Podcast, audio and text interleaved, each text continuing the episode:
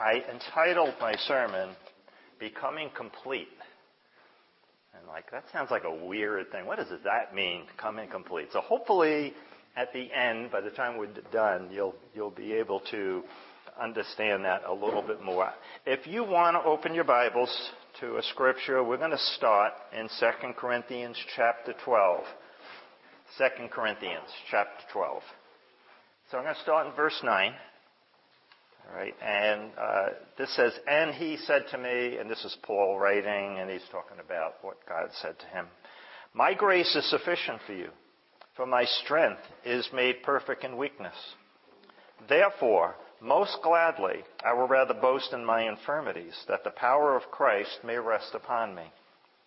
Therefore, I take pleasure in infirmities, in reproaches, in needs, in persecutions, in distresses for Christ's sake. For when I am weak, then I am strong.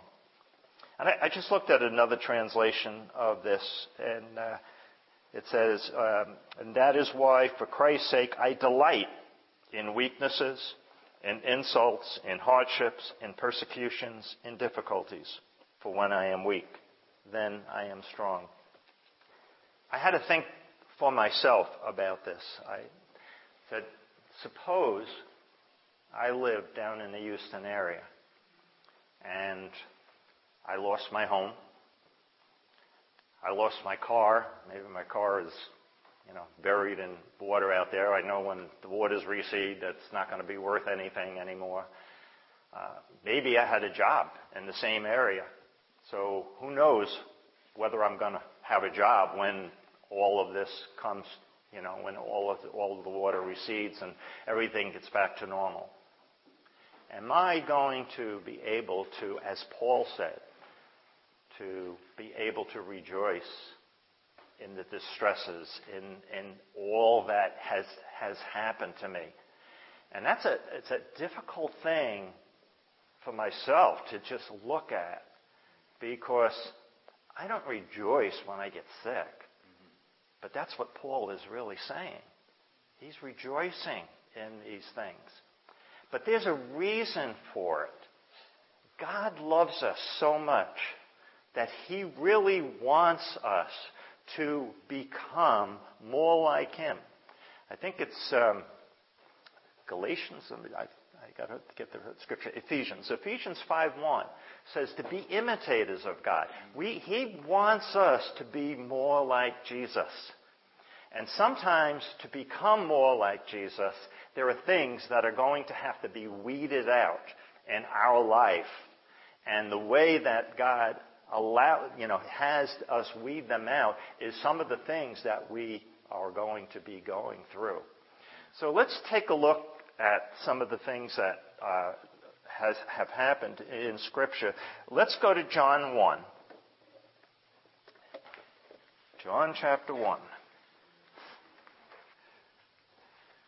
Okay, let's start uh, around verse uh, 37. And it says, The two disciples heard him speak, and they followed Jesus. Then Jesus turned, and seeing them following, said to them, What do you seek? They said to him, Rabbi, which is to say, when translated, teacher, where are you staying? He said to them, Come and see. They came and saw where he was staying and remained with him that day. Now it was about the tenth hour.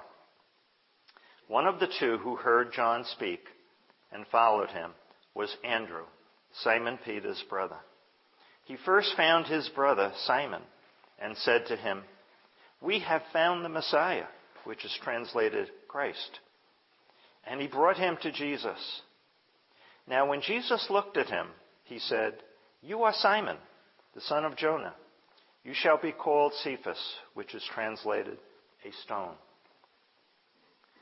When he said, Jesus looked at him, that, the verb for that, looked at him, is really means, means looked right through him. He wasn't just staring at him like I'm looking at you guys right now, but he was seeing in Peter not only what Peter was now, but what Peter would be one day. He saw Peter's future. He saw what Peter could become. And that's why he changed his name. He changed his name from Cephas, which is kind of like, it's like a reed, a reed that just kind of blows in the wind. Um, I, I, know many uh, people have said that it's translated sand, but if you really look at a, at a dictionary, it really doesn't say sand. It really says reed. But basically that same meaning, you know, sand is very porous and water just goes right through it. Uh, with the reed, you just kind of change, you know, with the wind. The wind blows this way, you go that way. If the wind blows that way, you go the other way. All right? And Peter was like that at that time. And if you look at Peter's life, it took a while for Peter to, you know, for all the impurities to, to get out of Peter. Because even three years later, just before Jesus died, Peter denied him. Not only once, but he denied him three times. Okay? So there was a lot that in Peter's life that was going to have to be, you know, t- taken care of. Um, and it was going to take time for him to do that. But you see, when when Jesus looks at us, he knows that what not only what we are today or what we were when we first came to know him, but what we can become. You know, where Jesus wants us to get. Now, let me ask you this. Raise your hand if you want to be more like Jesus. Okay, so that's a, that's a no-brainer, right? Everybody's hand goes up. Raise your hand if you want to go through what it's going to take to get to there, you know? And that's, that's when it's like, mm, you know, the, the flesh and the spirit. The spirit says, yes, I want that. The flesh says, I don't want that. you know, I don't want to go through those things. You know, I think of a, of a story of, uh, Derek Prince tells, tells this story. Derek Prince, a great uh, Bible teacher who passed away about 15 years ago. But he tells a story of um, when he was in the army and he hadn't given his life to the Lord yet, and somehow he found that he wound up in church. And he said he went into this church, probably similar to ours right here, and he said most of the church was filled with old women, you know, and then him, you know, and he's there in uniform and everything. And during the uh, during the sermon, the pastor who was preaching at the time said, "If you would like well, first he said, everybody close your eyes. So everybody closed their eyes. And he said, if you would like to receive Jesus as your Lord and Savior, raise your hand. And Derek Prince had his eyes closed. He said, I'm not raising my hand. I'm the, you know, I'm the only soldier here with all these old ladies. He said, I'm, I'm not going to do anything like that here. And as he opened up his eyes, he looked to his right, and there was his right hand up. He said, he said, I know I did not put my hand up. I know I didn't want to, but there it was up. And that's, he wound up giving his life to the Lord that day in, the, in that church. But sometimes the Holy Spirit, you know, does things with us. And that's what we, we need, you know, when we say, what do we have to go through? It's the Holy Spirit that has to hold up our hand at that time because it's not, it's not something that's going to be necessarily um, uh, pleasant. Let's go to uh, uh, Philippians 1 6. And again, uh, I'll read these to you if you don't really want to move around. It's just one verse. Um, it says in verse 6 Being confident of this very thing, that he who has begun a good work in you will complete it until the day of Christ Jesus. See, Christ wants us to be complete. Now, we may never really totally get there. You know, this is a lifetime experience. It never, ever ends. All right? We don't, in other words, we don't accomplish something and then say, okay, I made it. That's it. You know, no more trials. I don't have to worry about any of these things anymore. It doesn't work that way. Okay? It's, it's something that's, it's a process and it's going to take time. And let's look a little bit more at that process. Go to uh, the book of James. We're all very familiar with this because it's the scriptures that people just don't want to hear. Uh, James 1, verse 2. My brethren, count it all joy when you fall into various trials, knowing that the testing of your faith produces patience. But let patience have its perfect work, that you may be perfect and complete, lacking nothing. See, we're never going to be perfect. But that's what we're striving for. That's where God wants us to get. He wants us to get to that point where we're going to be perfect. Now, it's probably not going to happen until we're dead and we're up in heaven, but we're supposed to be striving for that because that's being more like the Father. Be, be ye perfect as your heavenly Father is perfect. Okay? And it's the trials that we're going to be going through that gets us to that point. A good analogy for this is when you t- when refining of ores like gold and silver. We all know that in order for gold to be refined, we have to heat it. We have to heat it like thousands and thousands and thousands of degrees. And as the gold is being heated, all the impurities that were in that gold start to rise to the top.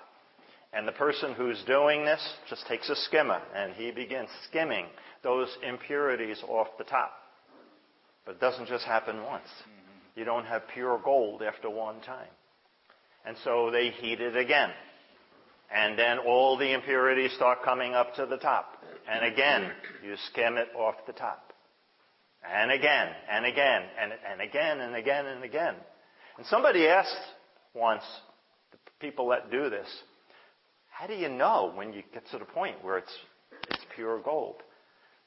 And he, his answer was, when I can look into the vat of gold and see my face, then I know that it's ready, that it's pure gold. See, and that's what God wants to see. He wants to be able to look at us and see the face of Jesus. And in order for us to get there, we have to skim off all those impurities. Now, what brings up those impurities? It's the trials and the tribulations that we go through. Each time we go through that, more impurities come up. And what we need to do is, these are the times that we need to get rid of them. See, we need to recognize, first of all, the impurities that are in our life. We have to be able to understand that this is, this is something that God doesn't want in our life anymore. Something that we want to get rid of. And then once we recognize it, sometimes we have to repent because there might be things that we've been doing all along that are not what God really wanted us to do. And then as we repent, we remove them. And then now we're more like Jesus. But again, it's a process because it's not complete.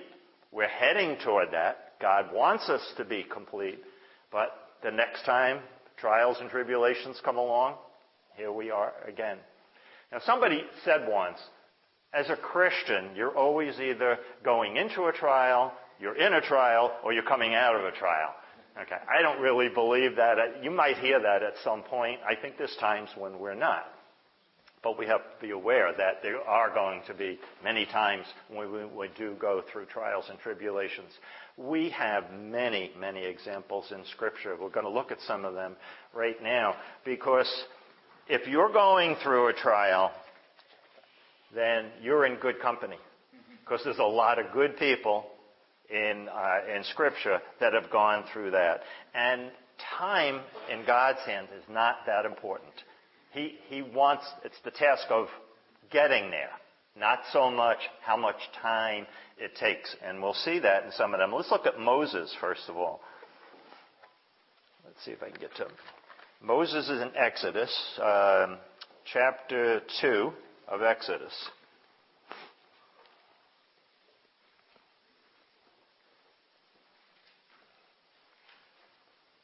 And we're going to start in chapter 2, uh, verse 11. And it says, Now it came to pass in those days, when Moses was grown, that he went out to his brethren and looked at their burdens. And he saw an Egyptian beating a Hebrew, one of his brethren. So he looked this way and that way, and when he saw no one, he killed the Egyptian and hid him in the sand. And when he went out the second day, behold, two Hebrew men were fighting, and he said to the one who did the wrong, Why are you striking your companion? Then he said, Who made you a prince and judge over us? Do you intend to kill me as you killed the Egyptian? So Moses feared and said, Surely this thing is known. When Pharaoh heard of this matter, he sought to kill Moses. But Moses fled from the face of Pharaoh and dwelt in the land of Midian, and he sat down by a well. Now, most of us know the rest of the, the story, but how long was he in Midian? How long before the Lord brought him back to lead the Egyptian people? There were a lot of things in Moses that God had to weed out in order for him to get to the point where he could come back, and I think it was like 40 years later, he could come back and now lead the Jewish people out of Egypt. Another good example is Joseph. And let's take a look at, at Joseph. And we're going to go back into Genesis, um, chapter 37.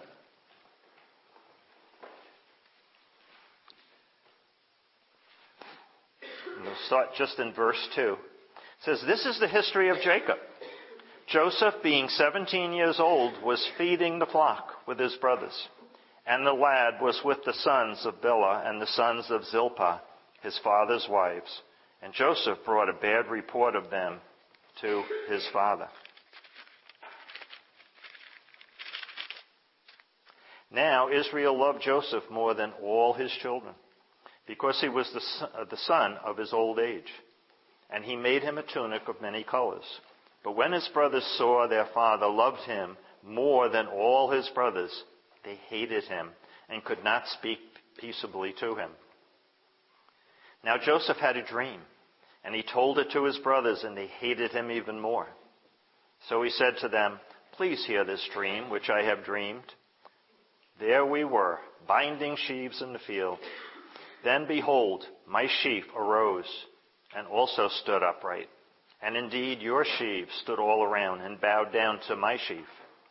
And his brother said to him, Shall you indeed reign over us? Or shall you indeed have dominion over us? So they hated him even more for his dreams and for his words. Then he dreamed still another dream and told it to his brothers and said, Look, I have dreamed another dream. And this time the sun and the moon and the eleven stars bowed down, bowed down to me. So he told it to his father and his brothers, and his father rebuked him and said to him, What is this dream that you have dreamed? Shall your mother and I and your brothers indeed come to bow down to the earth before you? And his brothers envied him, but his father kept the matter in mind. I sometimes wonder, you know, when in the rest of the story when Joseph is thrown into the pit and then he's sold to the, uh, Egy- the uh, Egyptian uh, people the, as the Egyptians were coming through. I'm wondering, you know, as he was, you know, for days and probably in a wagon or whatever where they were bringing him, I wonder if he thought back to some of the things he said to his brothers, you know, because a lot of that was, it seems like there was a lot of pride there, you know, in that the fact that instead of, I mean, it's, it was one thing that God revealed these things to him, and, and it was accurate. You know, the dreams were accurate, obviously, because they did come true later on. But so, so much is that, you know, you, in wisdom, you don't exactly go telling all these people that they're going to be, you know, older people, that they're all going to be bowing down to you.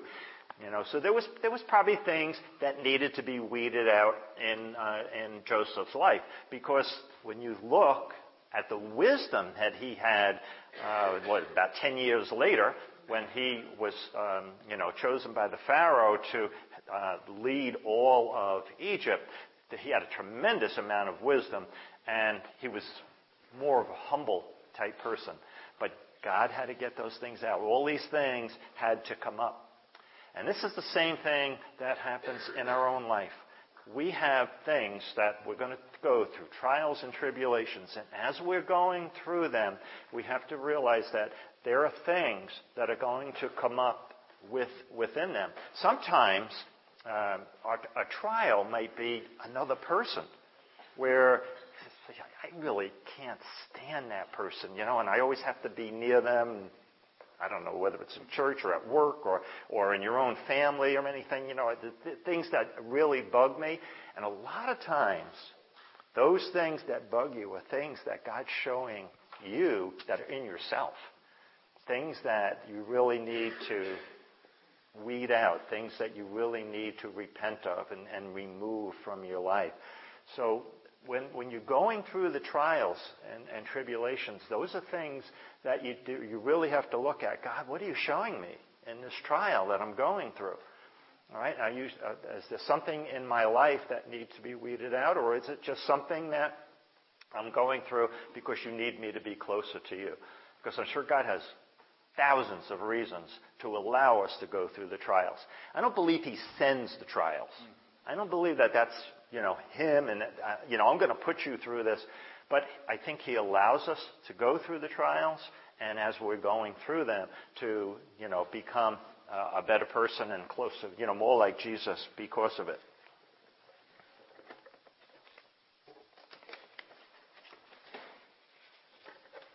There's a number of things that I think as, as we are going through trials that are trying, you know, as God's trying to make us more complete, as God is uh, trying to get us to the point where we're heading toward this perfection, the perfection that the Father uh, wants us to have. That as uh, as we see them, this, things that we really need to understand that. Anytime we're going through a trial, God is always going to be with us at that time. He loves us so much that He will allow us to go through the trial so we become more like Him, but He doesn't let us go through the trial alone. He is always there with us. We also need to look at the fact that we should not feel guilty when we're going through a trial and think right away that, you know, what am I doing wrong? Mm-hmm. You know, is God punishing me for something? They're not punishments. They're not, they're not things that God is sending to you. It's actually God loving you so much, saying, I know that you can be more like me as you go, you know, through these things. And we have to look at the trials. We almost have to say, thank you, Lord, for putting me through the trial, even though it's very, very difficult to say something like that because as we're going through it, all we're thinking about is how long is this going to last, and you know how am I going to get out of this uh, this trial or this tribulation? So there's three R's that I, I mentioned before, but I want to repeat them again. First, we need to recognize the fact that yeah, we're going through a trial, and there might be some things that God wants us. That it's you know those things that come to the surface when you're heating up the, the gold that need to be skimmed off. We need to recognize the fact that, that they're there. Then we need, if it's something that we're doing that God doesn't really want us to be doing, that we, He really wants us out of our lives, we need to repent because we've been doing things that aren't of God. And then the last thing is, the last R is to remove. So we need to recognize them, repent of them, and remove them. And as we do, you know, we can just thank Him in this, thanking for Him for allowing us to go through that, because it's just a sign of His love, you know, that He loves us so much that He just wants to keep getting us closer and closer to Him. And then, as, as we're doing that, we're becoming more and more and more complete. Amen? Amen. Amen. Go ahead, Tim.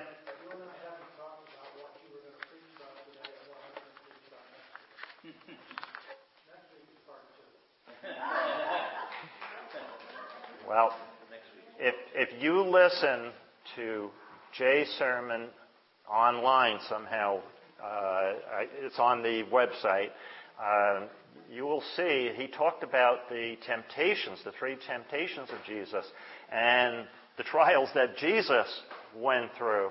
And the, the, the, I think the major essence of your talk was the fact that we're not to feel guilty if we're going through these things. And that, that's why I said a lot of the things, the Holy Spirit is just tying all these together. Tim, that, that's just going to add to that. And uh, I won't be here, but I will look forward to hearing that online too. And what what you said, Linda, is I, I think it just feels it ties all all in with all of this stuff, you know, because you you did go through a trial and tribulation with that, you know.